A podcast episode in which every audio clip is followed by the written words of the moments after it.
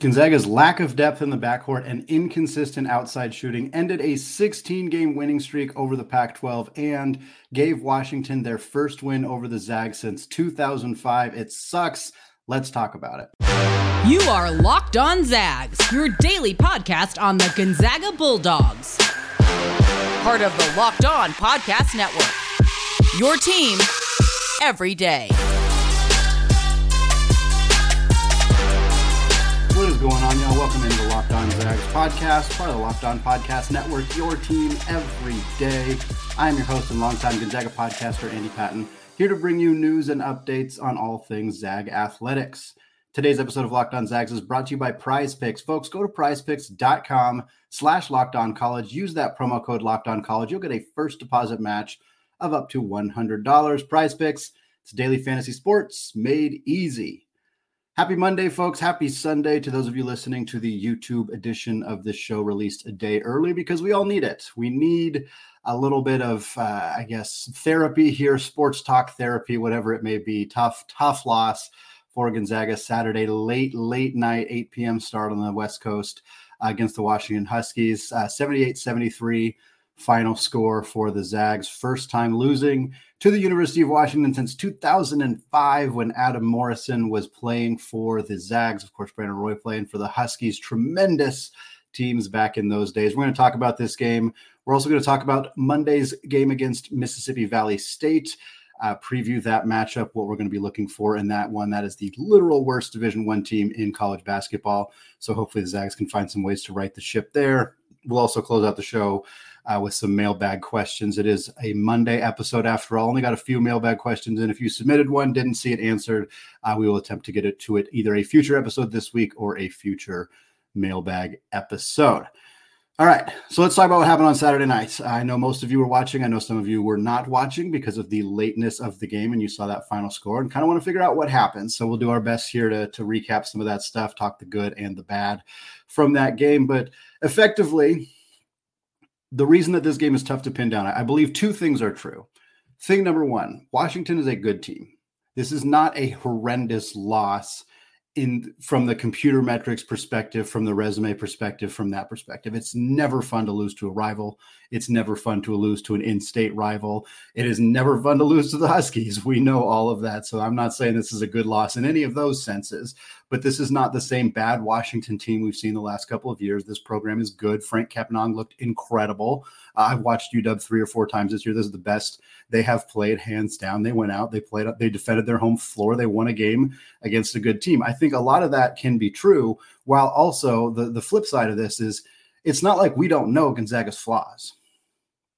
We know their flaws. We know the things that they struggle with. We know the inconsistencies they have uh, in outside shooting. We know the lack of depth in the backcourt in particular. We know that foul trouble ha- has been an issue for Gonzaga this season so far. And all of those things happened in this game. And it's frustrating to lose basketball games when your weaknesses are just laid bare for everybody to see. And that's what happened in this game. Everybody knows Gonzaga struggles in the second half. Everybody knows Gonzaga struggles with the outside shot. Everybody knows that the, the perimeter scoring from uh, from you know from guys like Dusty Stromer has been inconsistent. That the backcourt has had to play 40 plus minutes a game. Like these are all known things, and Gonzaga hasn't been able to fix them we're still early in the year and some of these things are, are difficult you can't add players in the middle of a season so so fixing depth is a hard thing to do but watching Gonzaga succumb to the same issues they have had, even in their wins this year, they the same issues they had against Purdue, the same issues they had that caused you know the game against UCLA to be close, the same issues they had uh, when USC started kind of creeping back into that game, the same issues they had in the first half against Syracuse. Like these things have been issues all year long. They were issues even against Bakersfield. We can't throw that game out because there was a flu bug going around, but like these issues haven't gone away and it finally caught up with Gonzaga in a way that that caused them to lose a game that they shouldn't have lost. I, I, credited UW at the beginning, and I will continue to credit them. They're a better team than people give them credit for. This is a quad one loss. It's not terrible for Gonzaga, but it's frustrating to lose to a team you are not as or that, that, that is not as good as you talent wise because they were able to exploit weaknesses that anybody can see. That is really hard to deal with. Gonzaga got outscored 36 to 25 in the second half. They scored 25 points in the second half of this game 25 points. That's it. This is their first time going on the road playing a true road game. Dusty Stromer's first true road game. Braden Huff's first true road game. Jun Seok Yeo's first true road game. For the most part, it showed. Yo had a good game. We'll talk about that in a bit, but for the most part, it showed. And that that to me is okay as well, because you need to be able to win on the road. You need to have that experience. Experiencing a loss on the road, experiencing a rivalry loss is good for you as a basketball player. It is good for you as a team. I am choosing to believe that as an optimistic person that this is going to help Gonzaga long term. Let's talk about the bad things we saw in this game. We usually do good, then bad. We're going to start with bad. Uh, the Zags didn't make a f- three in the second half. Not a single one. Five of 18 for the game from deep. 28% from three, made all their threes in the first half, did not make a single one in the second half. That happened against Purdue, happened again here against Washington. Team only shot 42.5% from the floor in the entire game. Again, much, much worse in the second half. Basically, the bad offense wasn't good. Fatigue is obviously an issue. Mark Few needs to figure this out. They need to figure out how they're going to deal with this fatigue issue from their guards. We've been saying it from the first game of the season. Ryan Nembhard cannot play 40 minutes every game. He can't. He can't. And here he, he did. He played all 40. So did uh, Ryan Nembhard, or excuse me, so did Nolan Hickman, so did Anton Watson. All those guys played 40 minutes. Ryan Nembhard made key mistakes down the stretch. He got a little lazy on his drives, put his put his arm out, committed foul. That happens when you're tired. He made bad passes, turned the ball over. Nolan Hickman turned the ball over at the very end of the game. Things they weren't doing earlier in the game. They were tired. These guys are gassed. We need more help in the backcourt. I get it. It's not NBA free agency. You can't just go sign a dude off the street and bring him onto your roster. You can't do that. But they need to figure something out because this is not working. These guys cannot play 40 minutes a game. They can't. We can tell. They slowed down in the USC game, but Ben Gregg and Braden Huff came off the bench, bailed them out. That can't be the answer. Anton Watson bailed him out against UCLA by scoring, not missing, only missing one shot in the entire game. You can't rely on that either. This is the solution. There's there's not an obvious solution, but they need to find one. They need to find one. The bad, continuing on the bad, the officials weren't great, but look, that's not what cost them the game. Fouls piled up in the first half. Some of them questionable calls, some of them because our young guys need to learn how to not foul. Dusty Stromer commits dumb fouls sometimes. Braden Huff, he played four minutes. He played four minutes because he committed three fouls. Yeah, you could say maybe he deserved to be playing more, but it's not. Graham Ike and Anton Watson weren't the problem. Watson shot four of 12, but he also had 13 boards, 13 points, and five steals. He played great. Ben Gregg played great. Braden Huff, three fouls in four minutes. You know, he's not the reason they lost the game, but you need you need your young guys to be able to avoid that. Dusty Stromer picked up four fouls in this one. These guys need to be able to, to learn from those mistakes. They're freshman mistakes. It happens. But getting in foul trouble early in this game cost Gonzaga in a big way. I'll pick on Dusty Stromer a little bit more. He's being asked to do too much. And that's not his fault. That's the the unfortunate reality of the situation with Steele Venters' injury. Dusty Stromer played 28 minutes in this game. He went 0-4 from the field, 0-3 from three. He had multiple really crucial opportunities to hit a three that would give Gonzaga a, a bit of a cushion that would put them back in the game. These were like crowd silencing three point attempts that he just didn't knock down. You, you, for those of you listening to the 2016-17 episode uh, back on Thursday, kind of comparing this team to that team, we said Stromer was like Silas Melson. In 2017, if Silas Melson went 0-4 from or 0-4 3 from three, that wasn't going to kill Gonzaga. It does this year because they asked him to do more because of Steele Venters' injury. That's the frustrating part. It's not his fault, but they need more from him and they're not getting it right now. Some good things before we close out this segment and close the door on the Washington game, at least for now. UW turned the ball over 19 times. Zags had nine steals in this game. Watson had five of them. Phenomenal stuff from Anton Watson on the defensive end of the floor. Zags also shot 16 of 20 from the free throw line. That's 80%. Really good stuff from the free throw line for them in this team. Helped keep them in the game in a big way. Nolan Hickman, shout out to him. Best first half we've seen from him in a long time. One of the best games, period. He just didn't show up in the second half because of those fatigue issues. 17 points, almost all of them came in the first half. Making tough shots, back to back threes early in the game, uh, little floaters that looked phenomenal. Loves to use the backboard on those. Really good stuff from him. And I mentioned Ben Gregg already. Uh, 11 points, three or four shooting off the bench another phenomenal. He's doing the same thing he did last year. Late November, early December starts to really establish himself as that third big, as that kind of valuable energy defense, uh, outside shooting guy coming off the bench. He's doing that again this year. And then shout out Jun Seok Yeo, nine minutes in this game, two two points on two of three shooting from the free throw line. He got fouled on a three point attempt. Uh, he had a rebound, a board, an assist, and a block. I thought he gave the Zags some valuable minutes when they needed him and we're going to talk more about Yeo and what he could potentially give the Zags, uh, and and and more about this game coming up on Monday. The Zags got a tune-up game against quite literally the worst Division One team in college hoops. We're going to turn our attention to that, flush the Huskies for now. We'll come back to this game later in the week. But we got more on this Mississippi Valley State, State game, all coming up after a word from today's sponsor, eBay Motors. Passion, drive, and patience. That's what brings home the winning trophy. And it's also what helps keep your ride or die alive. And eBay Motors has everything you need to maintain your vehicle and to level it up to peak performance. From superchargers, roof racks, exhaust kits, LED headlights, and more, whether you are into speed, power, or style, eBay Motors has got you covered.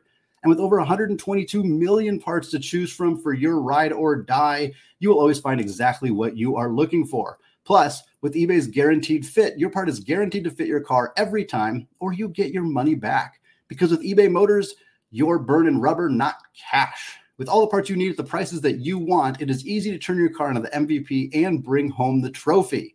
Keep your ride or die alive at ebaymotors.com. Eligible items only, exclusions apply, and eBay's guaranteed fit is only available to U.S. customers.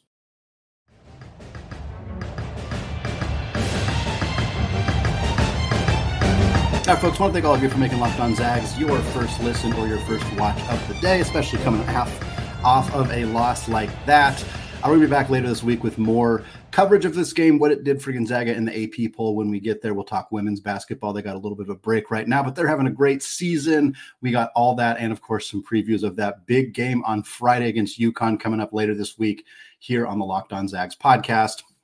For now, I want to push aside the UW game and preview Gonzaga's Monday night opponent, the Delta Devils of Mississippi Valley State two day turnaround for Gonzaga, which is tough after the amount of minutes that those guards played. This game will be Monday, December 11th. It is at 6 p.m. in the McCarthy Athletic Center, as has been the case with previous games against Arkansas Pine Bluff and Cal State Bakersfield. This game will be on ESPN Plus for those out of market. It will be on Root or KHQ for those in the Spokane market as well as the Seattle Portland area market. Again, if you guys want some help finding out how to watch the game, join us on our Discord channel. It is free, it is in your show notes. You can click there and hang out with us all game long. So let's talk about these Delta Devils of Mississippi Valley State, the second of three SWAC opponents the Zags are going to play this year. They played Ark Pine Bluff last Tuesday, and then they are playing Jackson State on the 20th of December. Again, these are games against schools that are historically black colleges and universities. It is an opportunity for Gonzaga to pay these schools to fly out to Spokane and play them uh, at the kennel. Uh, those schools get extra money from it, able to fund their athletic department. Uh, it's a win-win situation for them. I know people would rather see Gonzaga play, you know, more regional schools, Idaho, Idaho State, Montana, etc. Uh, but this is kind of a cool opportunity for for Gonzaga to help support these schools that need it, and for uh, these schools to get an opportunity to come out to Spokane and, and play some good basketball teams. So uh, Mississippi Valley State has been doing that. They've been kind of taking the, a lot of schools in this conference to that. Texas Texas Southern has kind of gotten the most attention for it, but they basically go out and play a bunch of road games and lose. And Mississippi Valley State is losing with the best of them. they are 0 9 on the year. No, not a single win. A only one game within 30 points. Literally eight of their nine losses have been by 30 or more points. The only team that they played remotely close this year was, drumroll, Pacific. Perhaps the biggest dropper in all of college basketball in terms of preseason expectations and where they are now. Pacific's one of the worst Division One teams in the country. They have been very, very bad this year. I know we talk about the WCC a lot on our Discord channel, and there's a lot of uh, consternation about the strength of the conference. I'm just going to say this right now: just don't worry about how Pacific's doing. Gonzaga is not going to get dropped to seed line because Pacific is bad. It's just it's not a worthwhile thing to worry about. Sam Sam Mary's being bad, yeah, that's problematic. Shout out to them for that win over Colorado State, though. That's big for them. Santa Clara, San Francisco, yeah, it matters a little bit more. Pacific, just it just doesn't matter. It just doesn't matter. Anyway, Mississippi Valley State, their losses uh, again, primarily good teams here. They've lost to LSU, Oklahoma, UConn, TCU, Santa Clara, Cal State Northridge, Pacific, again by three, North Texas, and Liberty. Uh, basically, all Division One, or excuse me, all Power Six programs uh, or good mid-major teams. The exceptions being Northridge, and Pacific. Uh, everybody else, pretty quality teams. Still, going 0 9 against that schedule, losing by 30 plus points in eight of those nine games, has resulted in Mississippi Valley State being dead last at KenPom, 362nd ranked team in Division One college basketball. That is the very bottom. According to KenPom's adjusted offensive efficiency, they are also dead last, 362nd. They're a little better defensively, I guess, uh, if you want to call it that, 355th. Uh, tempo wise, 331st. This team is slow. They don't push the pace. They don't defend well. They don't score well. There's just not a lot to like about this team. Uh, if we're being perfectly honest, their leading scorer, Raquan Brown, 15.3 points, four and a half boards per game. As a unit, this team is shooting about 28% from three. They also turn the ball over about 16 times per game. They're bad. They're just not a good team. This is a good opportunity for Gonzaga to work on some stuff, try some new things, uh, and give some guys some breaks, which is what I want to talk about here. My five things I'll be watching for in this game. I want to see more of the lineup with Jun Seok Yeo at the three and Dusty Stromer playing the two, and then either one of Nolan Hickman or Ryan Nembhard on the bench while the other plays the one. This to me is the more obvious solution for Gonzaga right now to get those guards a break. We'll talk about Luka Krajnovic momentarily. He still factors into this equation in a significant way, but it is clear to me the way that Mark Few is playing his lineups, that Yeo is viewed as a player who can contribute on this roster right now more immediately than Krajinovic. If that is the case, they need to figure out a way to put him in the lineup where it also gives Nembhard and Hickman a break. Because if he's playing the three and giving Dusty a break, that's great and that's valuable and it's necessary but they need to get those guards off the floor. Dusty playing the two, Yeo playing the three. That feels like the way to do it. Yeo has been getting more comfortable, particularly on the defensive end of the floor. He gave Gonzaga good minutes against Washington. That was really valuable and important to see. He's still finding his role offensively. I think that's fine. I think it's understandable that he's a little slower there, uh, just in terms of picking it up in, in game situations. But it feels like he's ahead of Krajnovic in terms of the team's perceived kind of depth chart and who's ready to help them right now. And if that's the case, get him on the floor, find a way to make sure that the minutes he's playing are minutes that either Nembhard or Hickman are not playing because later in the season, when those guys have played 40 minutes, five, six, seven games in a row or whatever, we need to be able to get them off the floor. And this seems like a way to do it. Key number two, same thing, lots of Luka Krajnovic.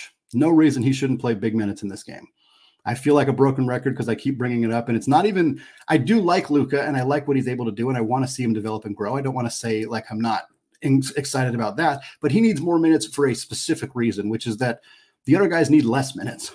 it's really as simple as that. Play Krajnovic minutes so that Ryan Nembhard's not playing, so that Nolan Hickman is not playing, so that those guys get a little bit more rest between now and Friday when they take on the Huskies of UConn, the defending national champions in Seattle. Those guys need to be a hundred percent and if that means playing 15 or 20 minutes against Mississippi Valley State, a team that they should beat handily without them, then so be it.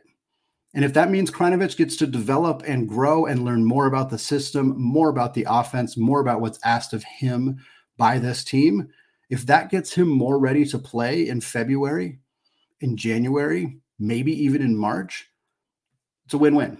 All the better. Next up, let's let's see if we can get a bounce back from Braden Huff. We have pretty much every time. Pretty much every time Braden Huff comes back home playing a team that's not very good, he dominates. He's putting up 18, 20 points per game off the bench in those types of situations. When we get away from the McCarthy Athletic Center, when we're playing teams that are not in the bottom 50 at KenPom, we tend to not see that from, from Huff. The USC game is an exception. He played well in that contest. He also missed some bunnies around the rim. Wasn't his strongest performance by any stretch, but he played capably. Didn't do anything against Washington.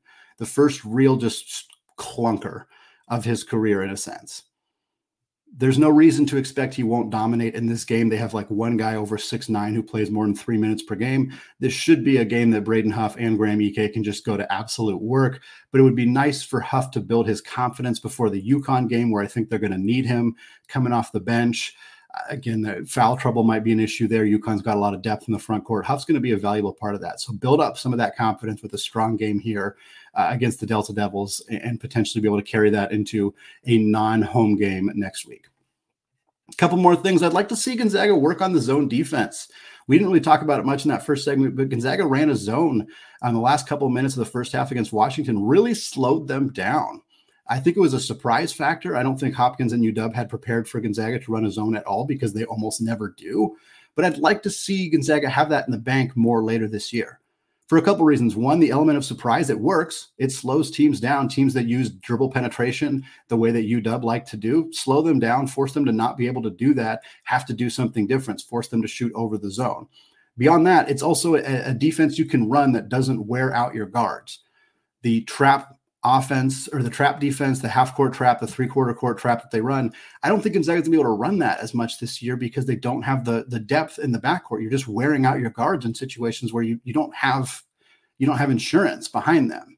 Zone defense, it's not easy. I, am not trying to claim that it's easy, but it is less physically demanding to run a zone than it is to run a, a, man defense or certainly those traps or anything like that. Have the zone in the bag, work on it in a game like this, be prepared to use it so that you can maybe give your guards a bit of a break and maybe give the opposing team a little bit different look from you defensively. And then last, always a key in these games, or always something we're watching for. Let's see some walk-on minutes. Let's see some more of Pavle Stosic. Uh, we saw a little bit of him in that game against uh, Ark Pine Bluff last week. He didn't look particularly good, but he's very raw, very just hasn't played a lot of basketball at this level, has played very little basketball at this level. I don't think he's going to redshirt at this point. Uh, it does not seem that is the case for Gonzaga. He still could, in theory, even if he plays in this game, he still could. But I, I would like to see more of Pavle, get him some opportunities. They don't really need him this year as more of a big man unless they think he's capable of playing the three, which I don't think is the case, but would still like to see him get some more experience. And of course, always love getting a chance to see Joe Few and Colby Brooks out on the floor doing some work. Hopefully, they'll get, again, good run in the second half, not just to see them on the floor, but because it means we're not seeing Ryan Nembhard and Nolan Hickman on the floor as well. We're going to close out the show answering a couple of mailbag questions. Here it is Monday after all. Uh, we're going to get to all that after a word from today's sponsor, Prize Picks. Folks, I've been testing my skills on prize picks this season, and it is the most exciting way to play daily fantasy sports. If you have the skills, you can turn $10 into 250 with just a few taps. Prize Picks is really, really simple to play. I can make my picks and submit my entry in less than 60 seconds. There's quick withdrawals, easy gameplay, and an enormous selection of players and stat types, which is what makes Prize Picks the number one DFS app. It's just you against the numbers. All you do is pick more or less on two to six player stat projections, and then you watch the winnings roll in. Domantas Sabonis on Monday, 17 and a half points against the Nets on Monday. I'm going more more points for Domas. He's averaging about 20. I think he's going to hit the more there. So I'm suggest I'm taking that. I'm suggesting you do too. If you are interested, go to prizepicks.com slash locked on college. Use that promo code locked on college for a first deposit match of up to $100. Again, that's prizepicks.com slash locked on college. Use promo code locked on college for a first deposit match of up to $100. Prize it's daily fantasy sports made easy.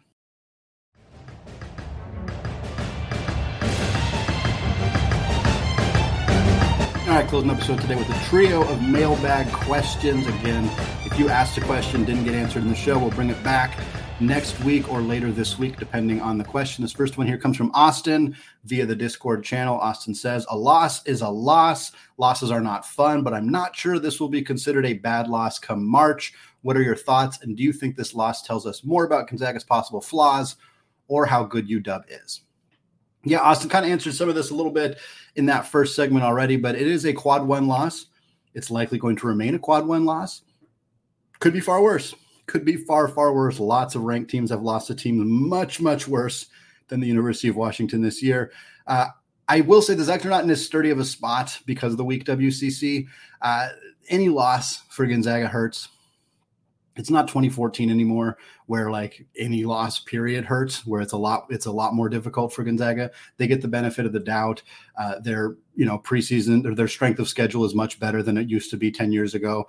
So they're not in as bad of a spot but the wcc has taken a bit of a hit so they're not going to get as many opportunities to kind of uh, rebuild some value once conference play begins. Uh, i think the zags probably need to go win two out of three against UConn, San Diego State, and Kentucky. That's not going to be easy to do. Uh, and if they go 15 and one in WCC play, they're going to be fine. They're going to be fine. This is not that bad of a loss for you. UW's not a bad loss this year. It's just not. Uh, and and again, Kepnang was fantastic. The Huskies looked really good. I, I think this is a quality program here. Uh, but again, it it it tells us how good UW is. I think it's both to answer the second part of the question. Does it tell us more about Gonzaga's flaws or how good UW is? Yes. I know that's a cop out answer, but UW is good. They played the best game of their season so far in order to beat Gonzaga.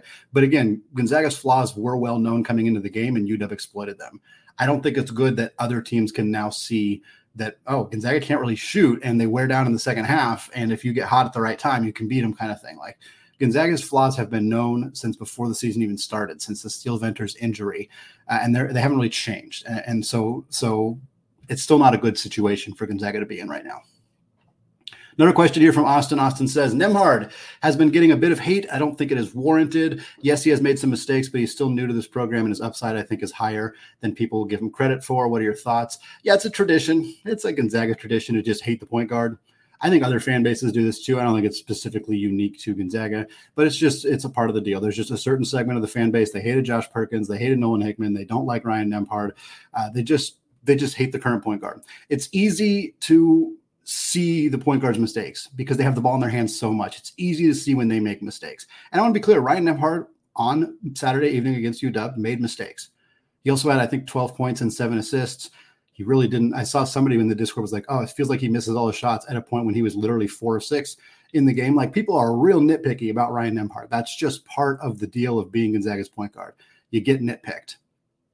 Beyond that, Ryan came in with really high expectations because he was the younger brother of one of Gonzaga's best recent point guards in Andrew Nembhard, because he was the starting point guard for a team that went to the Elite Eight in Creighton last year. He came in with super high expectations and expectations that he would be immediately good, that there would be no ramp up period, that he would not have to assimilate and adjust. Those were the expectations coming in. They were not fair expectations, but they were the expectations. And I think because he hasn't met those expectations, that is why people are disappointed. He's going to be fine he's going to need more breaks. We talked a bunch about that on the podcast. I found I sound like a broken record. I know that. For those of you who do listen every single day, you know that this is a really common topic, but it is an important one. Gonzaga's overplaying their guards, and you can see it impacting them on the floor. Hopefully, something about that will change. But I also think as Nembhard just gets more familiar with Gonzaga's system, setup, offense, he's going to be completely fine. Final question of the show here comes from Jeff via Gmail. Jeff says, What do you make of the NCAA President Charlie Baker's proposal that could create a rich schools subdivision in Division One athletics, according to the proposal, which would allow paying student athletes through an NIL trust fund? And about two million annual commitment by Gonzaga would cover all of their sports except rowing, which is about a third of what football teams would have to pay. Could this lead to Gonzaga making a deal with the Big 12 or Big East, even if it only pays them something like five or six million a year in media rights for the first few years? Yeah, I don't so I haven't dug a ton into the rich school subdivision D1 thing. I've read some cursory information about it. I'm under I'm familiar with what Charlie Baker is attempting to do here. It's also not law yet. Typically, when the NCAA president makes a proposal, it's probably going to become policy at some point.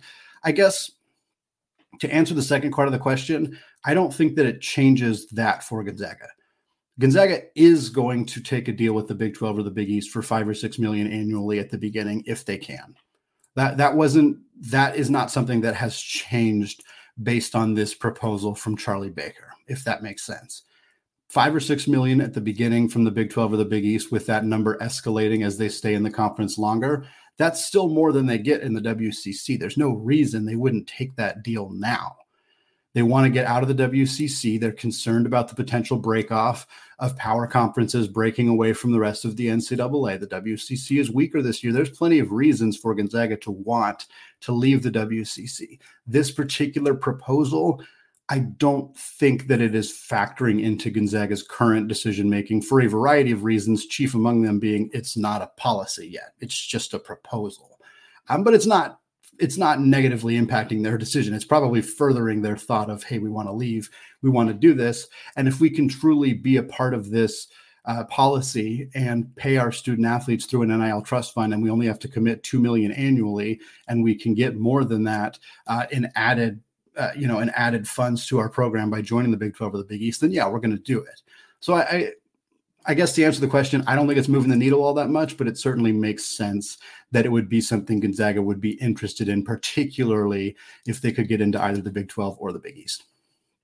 that's going to wrap us up for today here on the Locked On Zags podcast. Never fun doing shows after a loss, but I appreciate all of you for sticking it out with me here on Locked On Zags. We'll be back uh, reviewing this game against Mississippi Valley State, and then I'm talking some women's basketball and getting into some big previews for that game against UConn at Climate Pledge Arena on Friday evening. Fantastic stuff coming your way right here on the Locked On Zags podcast. Don't forget to make the show your first listen or your first watch of the day. Subscribe. Tell your friends to subscribe as well if they like Gonzaga basketball and they like podcasts. It is very much appreciated. Thank you for listening. Until next time, as always, go Zags.